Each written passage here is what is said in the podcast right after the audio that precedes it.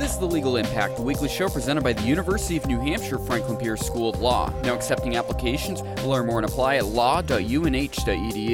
Opinions discussed are solely the opinion of the faculty or hosts and do not constitute legal advice or necessarily represent the official views of the University of New Hampshire and UNH Franklin Pierce School of Law. I'm your host, AJ Kierstead, and today I'm joined by Professor Buzz Scherr, Director of the International Criminal Law and Justice Program.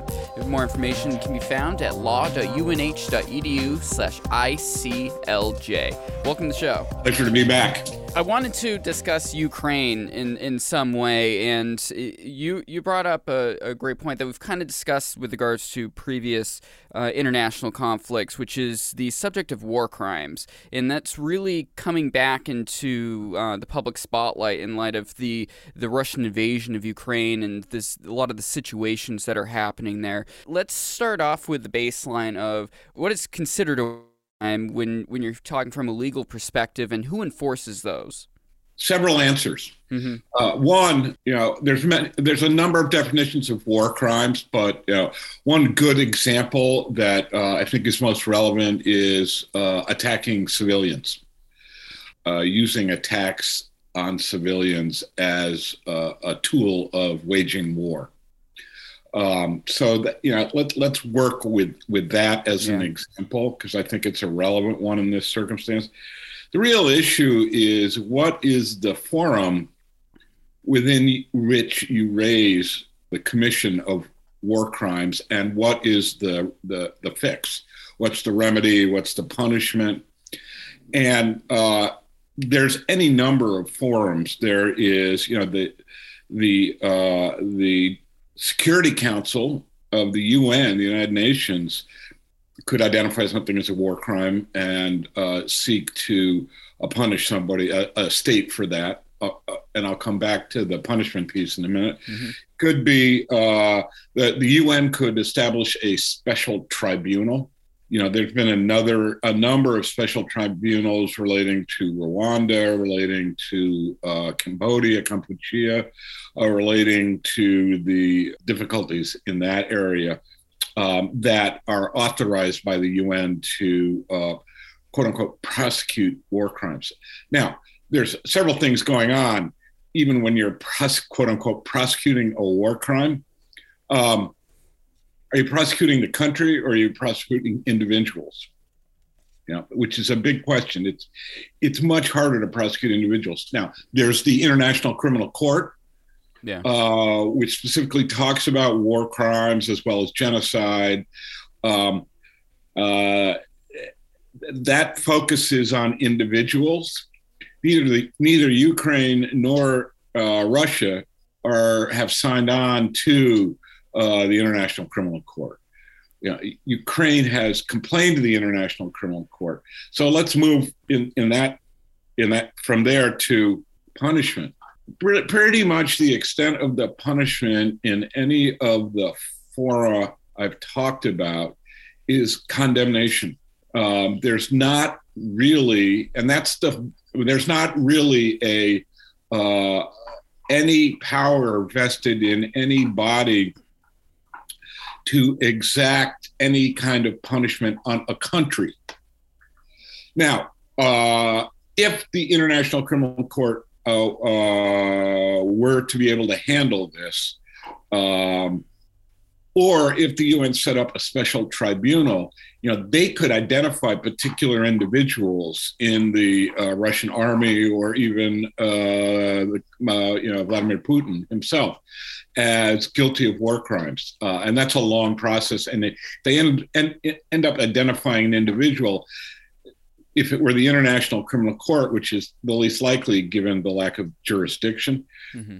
um, the individual could be punished by being jailed. You know that trial would occur in The Hague in the Netherlands. But uh, what you know, the overarching theme here is international law doesn't have any effective punishment mechanisms for a country. Yeah. The most effective punishment mechanisms we have are what's being used right now. Sanctions, Sanctions yeah, and that, that's the big. I mean, it, it's very it's very interesting to hear. Like you always hear, like in the news, like for example, I'll link in the episode description a link to a Reuters article. It looks like the International Criminal Court prosecutor Karim Khan said, "quote Active investigations formally commence in Ukraine upon receipt of 30 of referrals by 39 state parties." End quote. But if if they're not part of this court, I mean, they what they don't have any authority to do anything ultimately, right?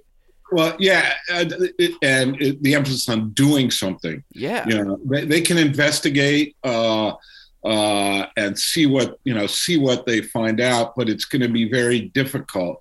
You know, the International Criminal Court is not set up to prosecute a country particularly mm-hmm. well. They're set up to prosecute individuals. And how would they even get a hold of these individuals? Yeah, like Slobodan Milosevic. Well, they have some authority. You know, they got a hold of Milosevic. Mm-hmm. Uh, they can get hold of.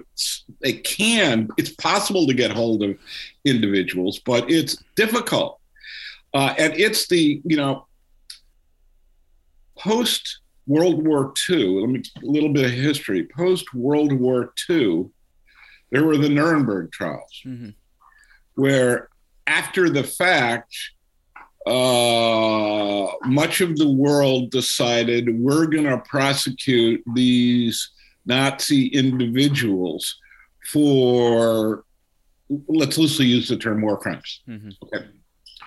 Um, those war crimes, you know, the, the quote unquote statute that they were prosecuting them under didn't exist at the time of the war.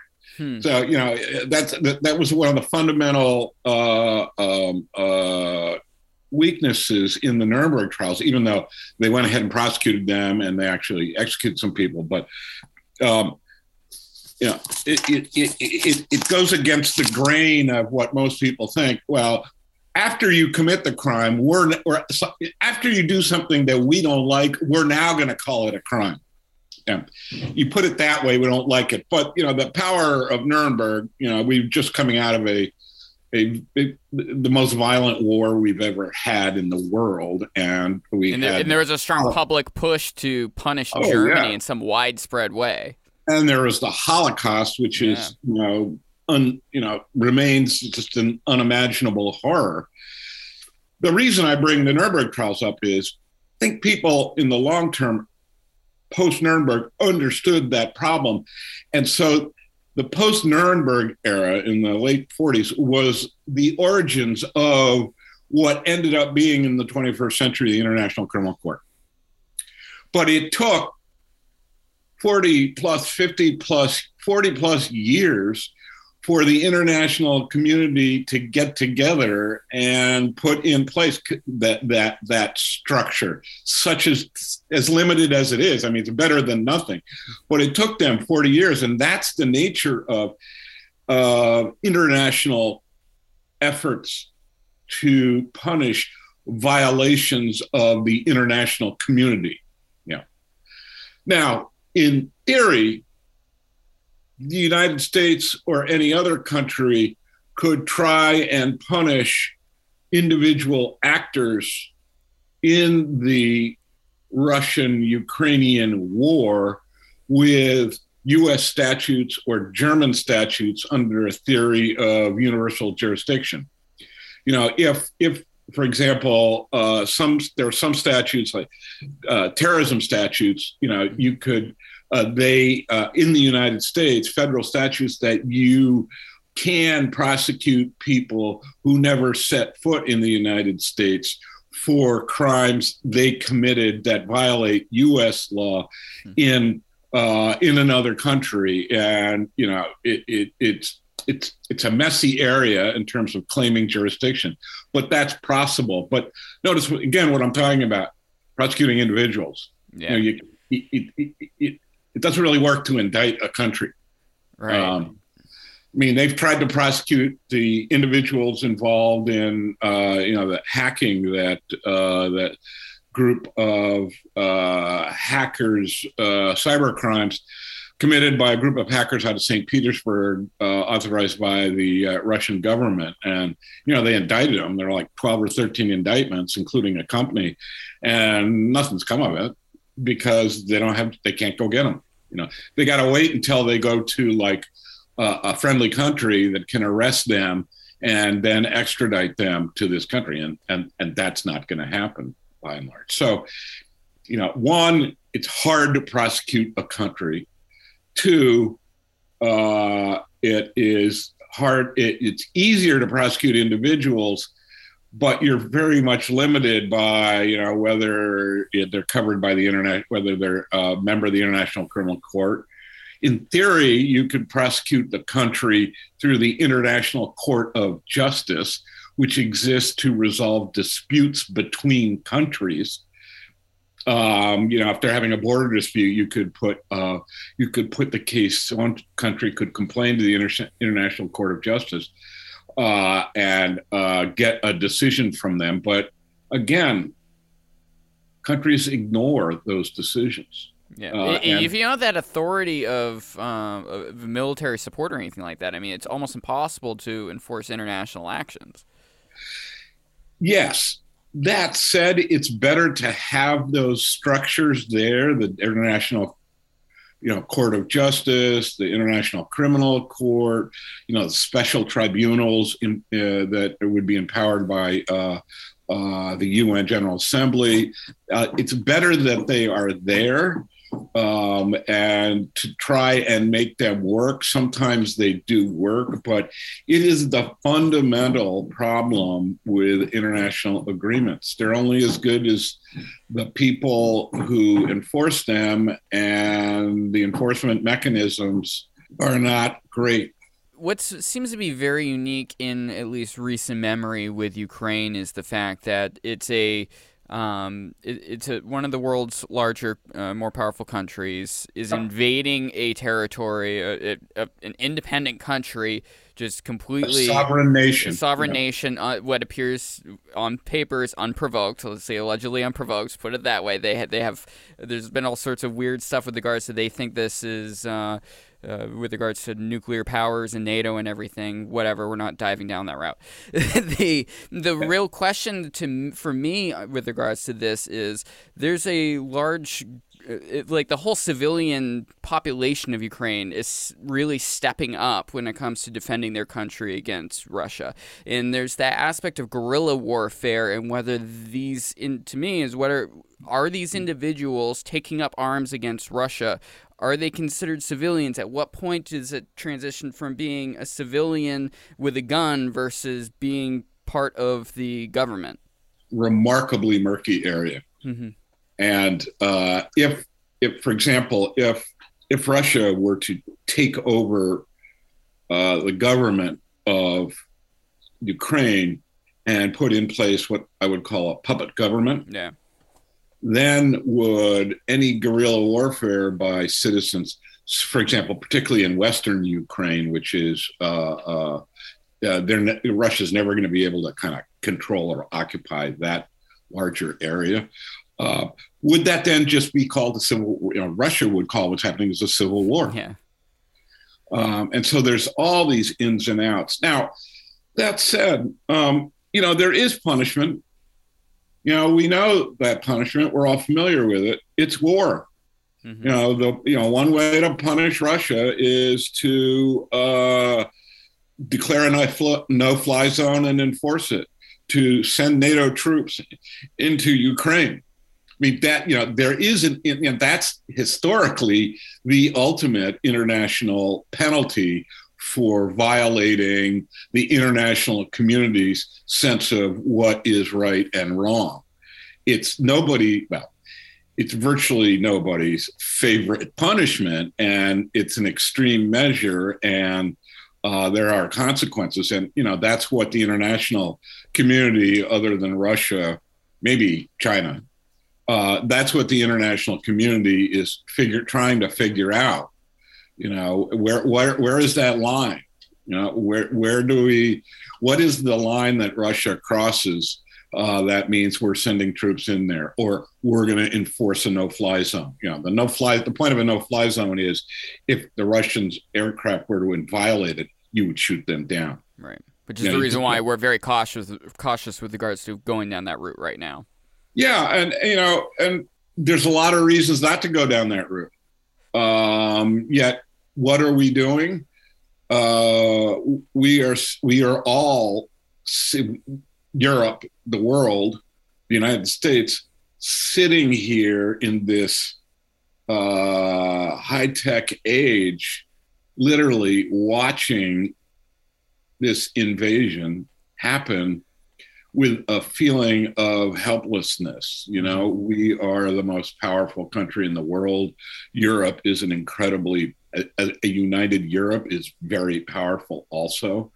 Um, and uh, there is this this deep sense of helplessness because we've made the decision not to cross the line and and uh, declare a no-fly zone uh, or invade. Now, that said, you know, again, that said, the longer the invasion goes on, the more economic pain Russia is going to suffer. Mm-hmm. And it's not going to be, it's going to be pretty extraordinary economic pain they're going to suffer. You know, private entities are now pulling out of Russia. Yeah. Um, uh, well, they're turning like you. There, there's a bunch of photos and videos of uh, Russian civilians trying to get on public transport and they can't because Apple Pay and Google Pay is turned off. Right. Exactly. I mean, that's just a, a, a small, but you know, uh, it, at the least, it's a, it's a huge inconvenience. But some of the other stuff, like the ruble, is is getting getting uh, closer and closer to being worthless. Uh, nobody, uh, you know, high tech companies are not. Uh, semiconductor manufacturers are are no longer sending stuff there. You know, other equipment replacements that they're going to need to continue to wage this war. They're not going to be getting them. You know, so I don't mean to suggest that we can do nothing we, the international community, can do nothing because these economic, it's a really remarkable set of economic sanctions that's been in place. You know, credit to the European Union and credit to uh, the United States, President Biden for for uh, pulling all that together uh, in a unified fashion. So there, you know, Russia is really being isolated, but it's an interesting difficult. I hate to use this expression because it, it, it feels like it diminishes it, but it's a really difficult, intense game of chicken. Yeah. You know, uh, oh, it's hundred percent that. Yeah. Can we can we make this so so painful for you that you're going to get internal opposition? You're not going to be able, in terms of materials, to continue to wage this war. Are we going to be able to have that effect on you before you have you know, completely taken over Ukraine. Mm-hmm. Um, and, you know, that's the back and, you know, back, that's the, the game of chicken. And it's, uh, boy, is it a high level, uh, awesomely dangerous. And again, back to that question, I, I'm sure the leaders of the countries involved in NATO and the United States have been having endless conversations about what's the line that needs to be crossed before we um, uh, before we commit aircraft or troops. You know, yeah. one one person I was uh, reading commentary by one person is the you know foreign minister. I think it was the foreign minister, the head of the defense department in Russia, had a map up and it was describing what was going on and down in the corner, the country of Moldova, which is a small country on the southwestern edge of Ukraine, um, a much smaller country. Um, you know, what if they invade Moldova? Yeah. You know, Lithuania, Estonia, Latvia, you know, those countries uh, uh, on the uh, on the Baltic are are you know they're they're nervous because mm-hmm. the the logic behind what uh, uh, Putin, the articulated logic is the best way to put it. That that Putin has been uh, uh saying is. Ukraine is naturally part of Russia. It's it's it's ours, and that you know could be said about Latvia, Estonia, in in that tortured logic. So very complicated. Professor Buzz Scherr, Director of the International Criminal Law and Justice Program. Learn more about them at law.unh.edu slash ICLJ. Thanks for listening to The Legal Impact presented by UNH Franklin Pierce School of Law. To help spread word about the show, please be sure to subscribe and comment on your favorite podcast platform, including Apple Podcasts, Google Podcasts, and Spotify. Get the back episodes of the show and the podcast links at law.unh.edu slash podcast.